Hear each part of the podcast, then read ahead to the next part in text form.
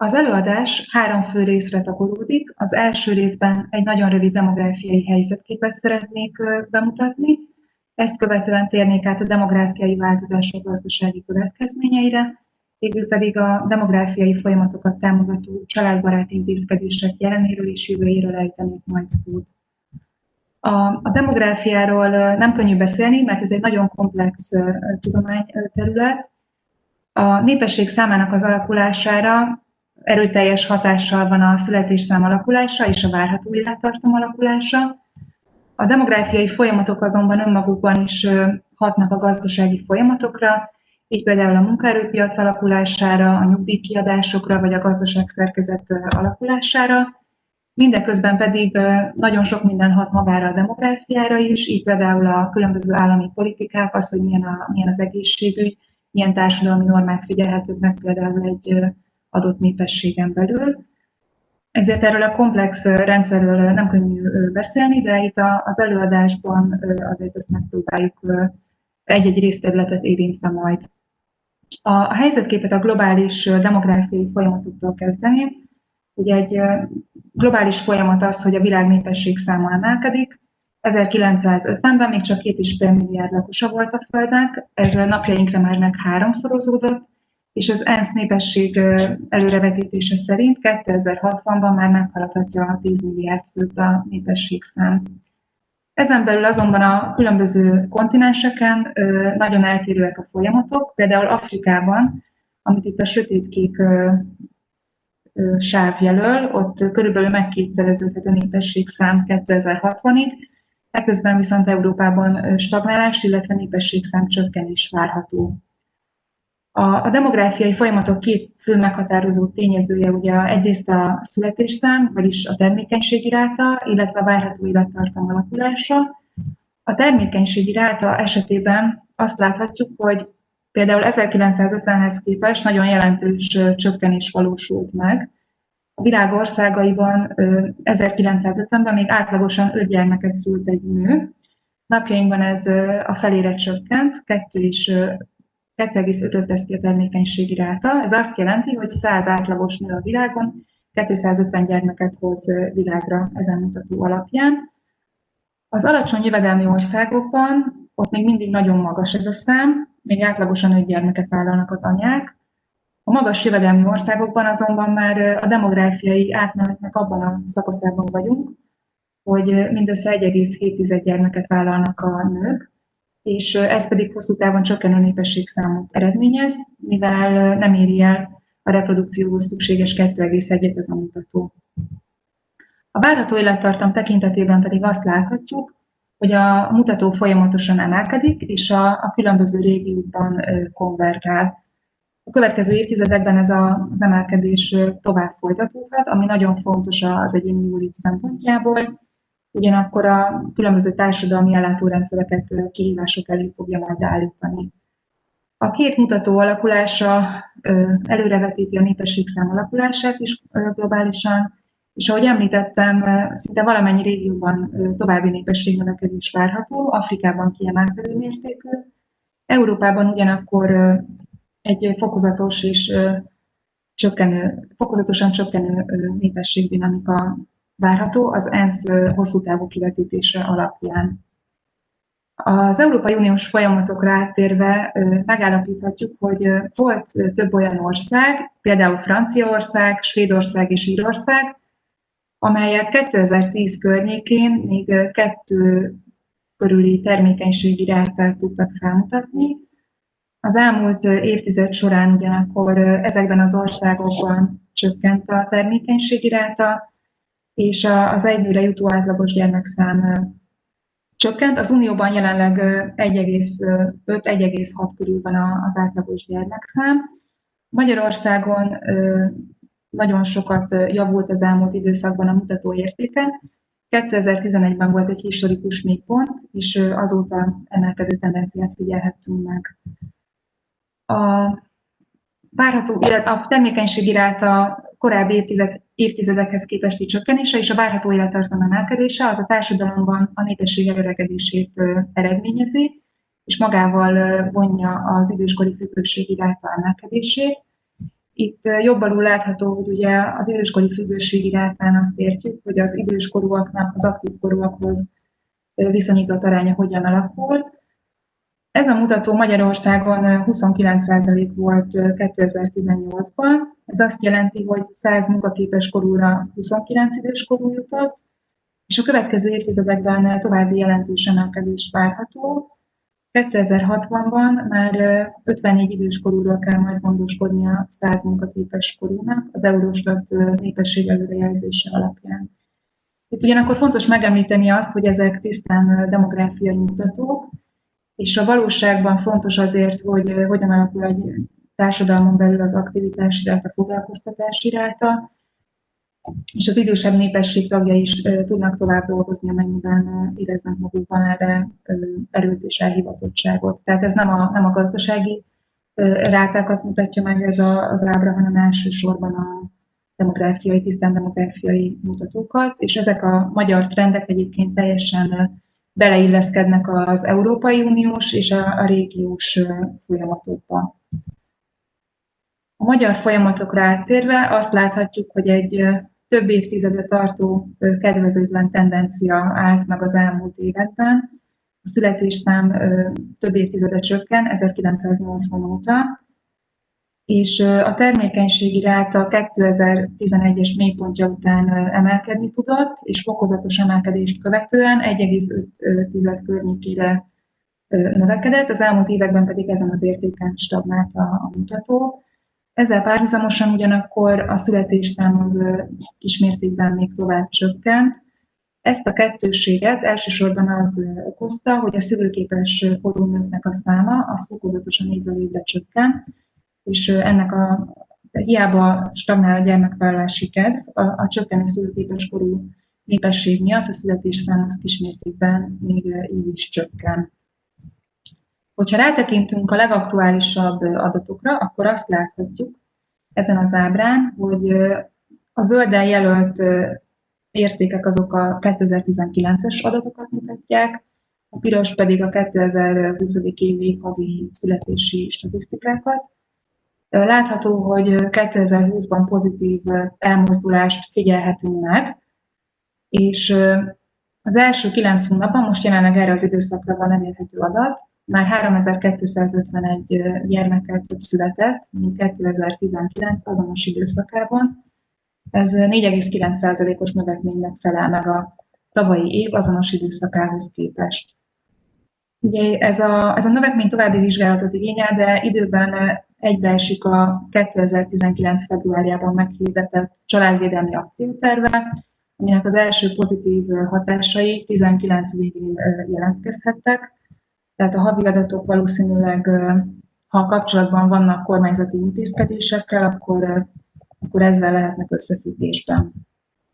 Ha a jövő felé tekintünk, akkor ugyanakkor azt látjuk, hogy amennyiben a termékenységi ráta nem éri el a 2,1 környéki értéket, abban az esetben a népességszám további csökkenése várható. Az ábra négy pályát mutat be a népesség becsült létszámára 2060-ig.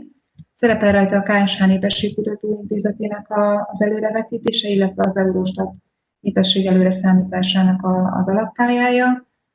A különböző a, diag, a diagramon fel, feljelölt értékek azok különböző termékenységi értékeket mutatnak.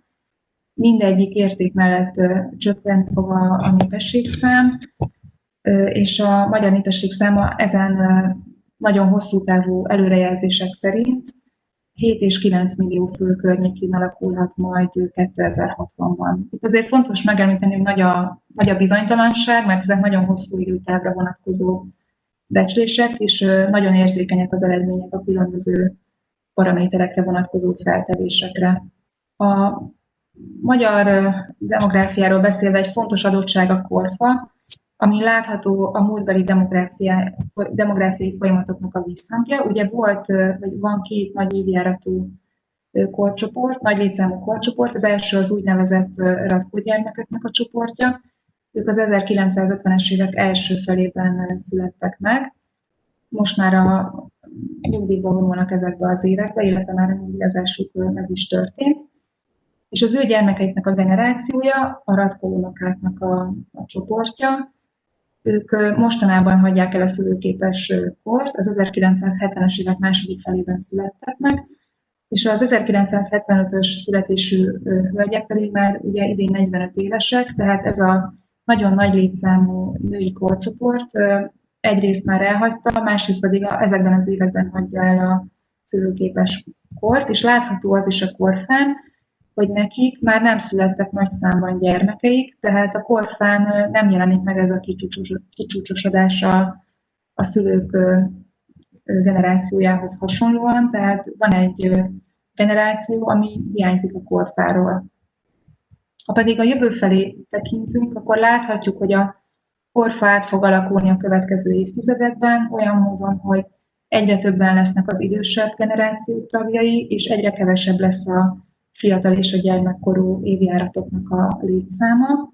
Kérdés, hogy ezek a folyamatok adottságnak tekinthetőek el, vagy pedig lehet-e még tenni valamit annak érdekében, hogy ne, egy ilyen gyors utáni előregedés várjon ránk, hanem esetleg ha több gyermek születne, akkor ennek a korfának az alapján még, még lehetne formázni.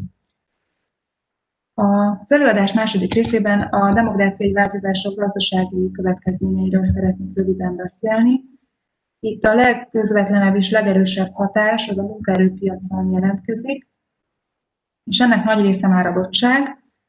A demográfiai folyamatok miatt hosszú távon jelentősen csökkenhet a munkakínálat, egyszerűen a korfa szerkezetéből adódóan, hogyha megnézzük 2018 és 2030 között már félmillió fővel csökkenhet a munkaképes korúaknak a létszáma, és 2060-ig pedig másfél millió fővel eshet vissza a 15-64 éveseknek a létszáma. Itt is, ha, ha előrefelé gondolkodunk, akkor a következő 20 évre lényegében már determinálva vannak a folyamatok, mivel a most megszülető gyermekeknek a nagyobb létszáma, az ugye nem tudja növelni a munkaképes koroknak a létszámát, csak hosszabb időtávon, tehát kb. 20 éves időtávon. Másrészt pedig azt is láthatjuk a diagramon, hogy a népességen belül tovább fog csökkenni a munkaképes korúaknak az aránya, vagyis van egy előrevetítés, ami azt mutatja, hogy egyre kisebb lesz a magyar népességnek a létszáma, és ezen az ábrán azt láthatjuk, hogy a kisebb létszámon belül egyre kevesebben lesznek majd azok, akik munkaképes korban lesznek. A Magyar Nemzeti Bankban egy 2018-as kiadványban, a növekedési jelentésben készítettek a kollégák egy előrejelzést arra, hogy az egyféleső GDP hogyan alakulhat a jövőben. Itt én csak annyit szeretnék kiemelni, hogy tudjuk és látjuk azt, hogy a bemutatott demográfiai folyamatok azok kedvezőtlen hatást gyakorolhatnak a a növekedésre, és ennek ellentételezésére vagy csillapítására is szükség van egyrészt arra, hogy a foglalkoztatottsági mutatót tovább növeljük, másrészt pedig a munkatermelékenység növekedéséből adódhat még további többletnövekedés. És fontos megnézni Japán példáját, mivel Japán már több évtizeddel előttünk tart az öregedést tekintve, 1990 és 2015 között jelentősen csökkent a japánoknál a munkaképes korúaknak az aránya, ekközben pedig az idősebb korú népességnek jelentősen bővült a népességen belüli aránya.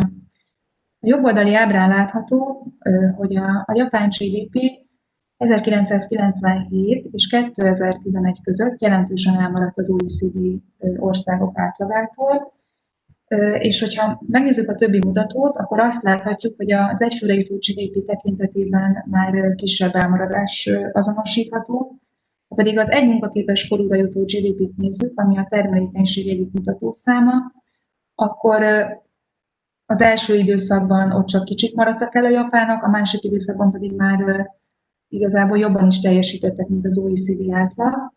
És ezek alapján azt a következtetést vonhatjuk be, hogy igazából Japánban sem sikerült a, a termelékenység növekedéssel ellensúlyozni az öregedésnek a gazdasági hatásait, tehát valószínűleg ez, ez önmagában nem tud elég lenni a gazdasági hatásoknak a, a kezelésére. A, a népesség idősödése az nagyon sok változást von magával, például a gazdasági szerkezet tekintetében is, A népességen belül ugye az idősek részaránya növekszik, és az ő fogyasztási kosaruk is eltér a fiatalabb generációknak a fogyasztási szokásaitól. Így például az autóvásárlás helyett fontosabbnak tartották az egészségügyi ellátást, és ezek a, a fogyasztói szokások a gazdaság szerkezetre olyan módon is hatással lehetnek, például egyes iparágakban megnövekszik majd a munkaerőkereslet, míg más iparágakban pedig csökkenhet a munkaerőkereslet, és a gazdaság szerkezetén belül is lehet egy átrendeződés a, a fogyasztói igények miatt. Emellett fontos prioritás lehet az alkalmazkodás során például az egészségipar fejlesztése, vagy a hosszabb távú ápolási kapacitásoknak a, a bővítése. És fontos még kitérni a munkatermelékenység kérdésére is. Ugye a hagyományos feltevés szerint a termelékenység az egy ilyen óvalakú görbét ír le, és 40 éves kor körül van a maximuma, tehát az ember, amikor betanul egy munkakörbe, akkor egyre nő és nő a hatékonysága, aztán amikor elkezd idősödni, akkor, akkor ez a termelékenység csökkenhet. Ugyanakkor feltételezhetjük azt, hogy különböző munkakörökben, például szellemi foglalkozásban valószínűleg lehet egy ilyen fensík alakú görbe. Ez azt jelenti, hogy hosszabb tartott a magasabb termelékenységi időszak, míg fizikai foglalkozásnál a fiatal életéletben lehet magasabb a termelékenység, és a későbbi életéletben pedig alacsonyabb. Emiatt megállapítható az, hogy a gazdaság szerkezet átalakulásával valószínűleg majd nőni fog a fejlett országokban szellemi munkáknak az aránya, ami miatt kitolódhat majd a magas termelékenységnek az időszaka. De a gazdaság szerkezete önmagában itt is nagyon fontos tényező.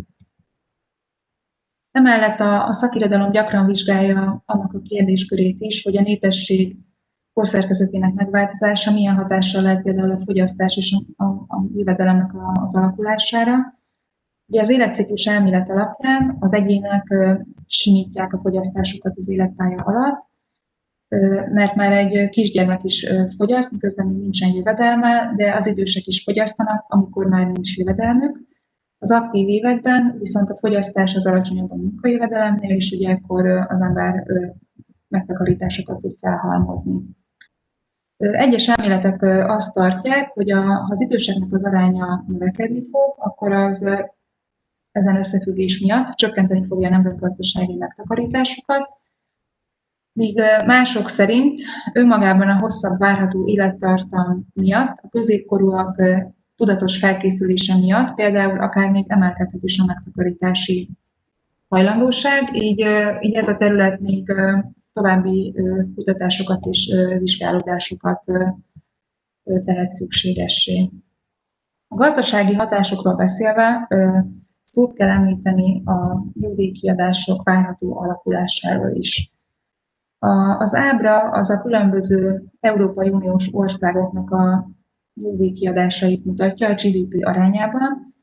Ezeket a, a számokat az Európai Bizottság 2018-ban megjelent Aging Reportjából emeltük ki, és 2016 és 2070 között mutatja a kiadások becsült változását, ami alapján Magyarországon várhatóan növekedni fognak a kiadások, kb. másfél százalék ponttal. Ez az emelkedés és a kiadások szintje ugyanakkor nagyságrendileg összhangban van az uniós folyamatokkal. Ugyanakkor meg kell jegyezni azt is, hogy a, az egyes országoknak nagyon eltérő nyugdíjrendszerük van. Tehát például, hogyha az egyik országban jelentős súlya van a, a magányugdíjpénztáraknak, akkor az mondjuk nem összevethető egy olyan országgal, ahol az idősek kizárólag a, az állami rendszerből kapnak jövedelmet. És még azt is meg kell említeni, hogy ezek a számok, mivel 2018-as kiadásban jelentek meg, nem tartalmazzák még a 13. havi nyugdíjnak a becsült költségvetési hatásait sem, ami körülbelül a GDP 1%-kal lehet, attól az évtől kezdődően, amikor teljes havi plusz juttatás beépítésre kerül. Az előadás harmadik részében a családokat segítő különböző intézkedésekről szeretnék röviden beszélni. Előtte pedig arról, hogy láttuk azt, hogy a demográfiai folyamatok azok összességében kedvezőtlen hatással lehetnek majd a gazdasági kilátásokra, és felmerül a kérdés, hogy mit tudunk tenni ezeknek a mérséklése érdekében. Itt több javaslat is megfogalmazódott, amikor a versenyképességi programot megjelentette a Magyar Nemzeti Bank. Felmerül például a különböző munkaerőpiaci tartalékoknak a kiaknázása, amire lehetőséget biztosítanak a célzott adókedvezmények, a részmunkaidős állások arányának a növelése, és például fontos cél lehet a külföldön dolgozó magyar munkavállalóknak a hazacsábítása is. Másrészt felmerül a termelékenységnek a további növelése, például az automatizáció segítségével, de fontos cél lehet az élethosszú tartó tanulás és a folyamatok, folyamatos további és átképzéseknek a, a megvalósítása, valamint hazánkban még sok tér van arra is, hogy a dolgozóknak az egészségi állapotát javítsuk, ami szintén hozzájárul a termelékenység növeléséhez hosszú távon.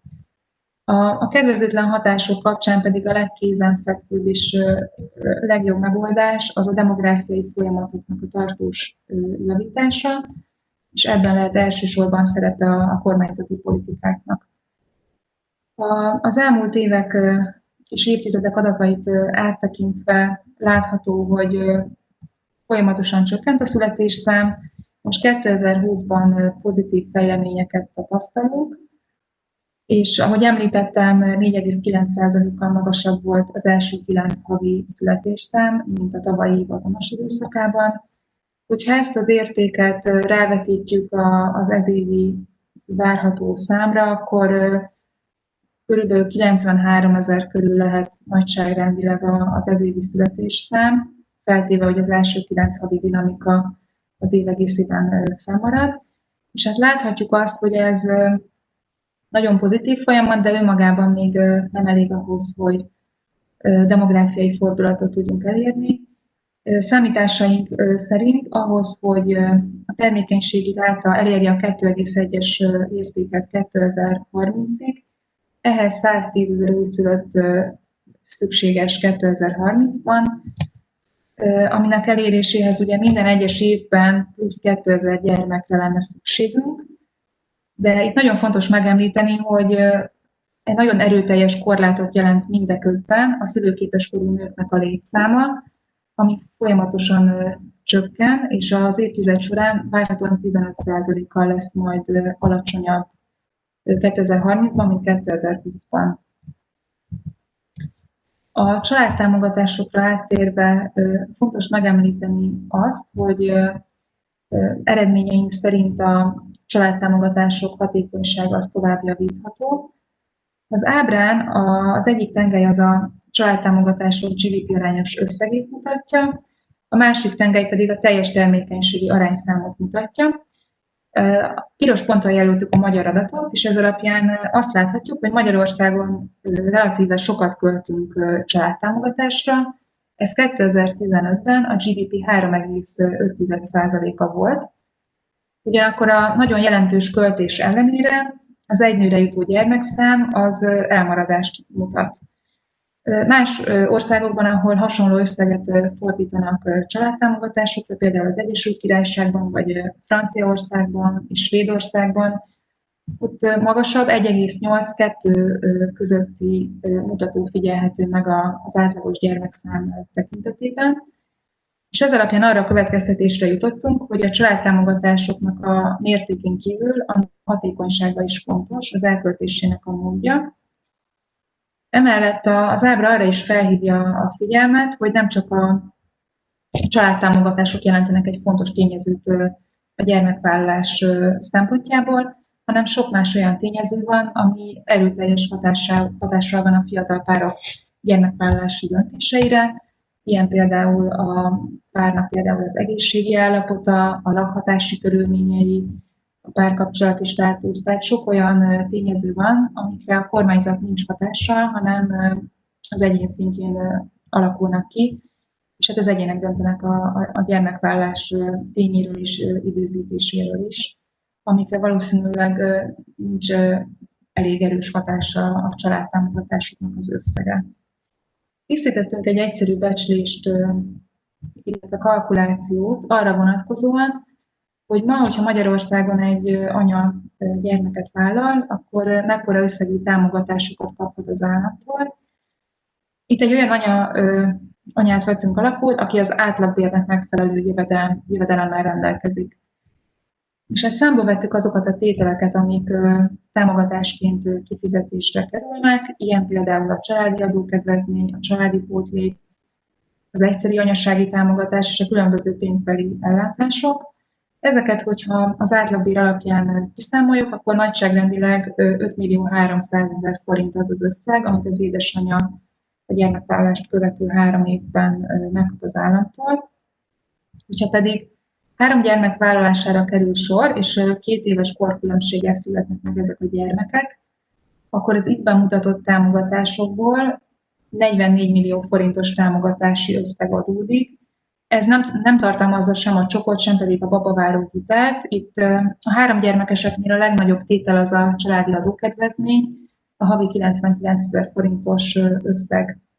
A, három gyermekeseknél a felnőtté válásig készítettünk becslést, az egy kb. 20 éves időtartamra vonatkozó szám. Tehát láthatjuk, hogy az állam azért meg most is viszonylag jelentős összegű mértékben próbálja kipótolni a, a kieső jövedelmet az anyák körében. Ezért megpróbáltuk még megnézni azt, hogy milyen tényezők lehetnek még fontosak a gyermekvállás szempontjából. A Hétfa Kutatóintézetnek volt egy érdekes tanulmánya tavaly, Ebben ők azt vizsgálták, hogy mi tudja növelni a termékenységi rátát. Itt mind magyar, mind pedig Európai Uniós adatokat vizsgáltak.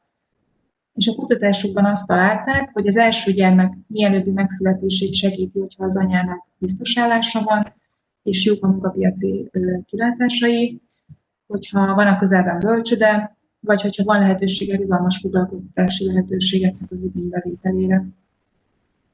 A, az uniós makroadatokat vizsgálva pedig a szerzők azt találták, hogy szignifikáns pozitív hatása van a gazdasági környezetnek a gyermekvállalásra, illetve a bölcsödei férőhelyeknek is fontos szerepe van a, a gyermekvállalási döntések meghozatalakor. A pénzbeli családtámogatások azok nem voltak igazából szignifikáns magyarázó változók, csak a harmadik gyermekvállalására volt hatásuk a, a szerzők elemzése szerint. Emiatt gondoltuk, hogy a mindennapi támogatása egy fontos terület lehet a családok szempontjából. A Magyar Nemzeti Bank megjelentetett egy versenyképességi programot, amiben volt egy külön fejezet, ami a családokkal és a családok megsegítésével foglalkozott. És ennek az volt a célja, hogy a születésszám emelkedni tudjon, és a családok megfelelő mértékű és körű segítséget kapjanak a jövőben. Itt hét fő területet azonosítottunk, és a hét fő terület mentén fogalmaztunk meg javaslatokat. Ezek a javaslatok érintették a családtámogatási rendszert, az egészségügyi rendszert, érintették az adórendszert, a napközbeni gyermekellátást, kitértek a mindennapi élet támogatására, az otthonteremtésre, tehát a lakhatásnak a problémájára, valamint a gyermekvállás nyugdíj megállapításnál való elismerésére is. Ezek nagyon komplex javaslatok, és az élet minden területén próbálnak segítséget nyújtani a családoknak. Nyilván ezek bemutatására most nincsen lehetőségünk és időkeretünk, ezért ezek közül csak néhányat szeretnék röviden felvillantani.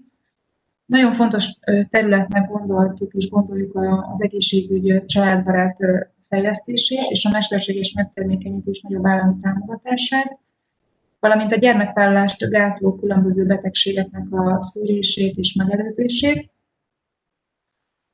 A mindennapi élet területén pedig úgy találtuk, hogy van még tér a részmunkaidős foglalkoztatás növelésére, és ebben az állam is vállalhatna aktívabb szerepet. A bölcsödei férőhelyek tekintetében jelentős létszámbővülés valósult meg, azonban még mindig vannak olyan települések és olyan anyák, akik két-három éves kor között nem tudják elhelyezni gyermeküket, mert nem minden településen van még van erre lehetőség. És további segítség lehet a, a szünidőknek a kitöltése, például nyári táboroztatással, valamint a családbarát munkahelyi környezet erősítése és a munkahelyi bölcsödék számának további növelése is. Következik néhány ábra még. Az első az azt mutatja, hogy az egészségügyi rendszer aktívabban is támogathatná a gyermekvállalást. A felsőoktatásban való részvétel és egyéb tényezők, mint például a lakhatás megteremtése miatt egyre később jutnak el a párok oda, hogy gyermeket vállaljanak és a kitolódás során ugye egyre gyakrabban egészségügyi akadályokba ütköznek. Különböző becslések szerint két-háromszáz ezer meddőpár is lehet Magyarországon, akiknek segítséget kell nyújtani a gyermekvállalás tekintetében, és különböző célzott szűrővizsgálatokkal pedig szintén hozzá lehetne járulni a gyermekszám növekedéséhez is. A részmunkaidő kérdése is fontos lehet, hogy már említettem. Magyarországon nagyon jelentős elmaradás figyelhető meg a részmunkaidőben foglalkoztatott nők arányát tekintve. 2020 első negyedévében a nőknek a kevesebb mint 5%-a dolgozott részmunkaidős munkakörben. Ugyanez az arány az uniós országokban 17% volt, ezért azt gondoljuk, hogy itt segítség lehet a családoknak a részmunkaidős állások nagyobb támogatottsága, mert ez lehetőséget biztosít arra, hogy a, az anyák összeegyeztessék a, a család és a munkahelyi feladatoknak a, az elvégzését és egyensúlyát. Végül ez, a, ez az utolsó dia, itt a családi adórendszert megvizsgálva arra megállapításra jutottunk, hogy a családi adókedvezmény az ugye lényegében fix. A, a kétgyermes, kétgyermekeseknél történt több lépcsőben egy emelés, viszont hogyha az egy gyermekre jutó családi adóalapkedvezmény átlagbérhez képesti alakulását vizsgáljuk, akkor nagyon jelentős csökkenés ment végbe az elmúlt években, amiatt, hogy a bérek nagyon dinamikusan tudtak növekedni. Ezért itt arra gondoltunk, hogy szükség lenne arra, hogy ezeket az adóalapkedvezményeket valamilyen módon indexáljuk majd a, a jövőben.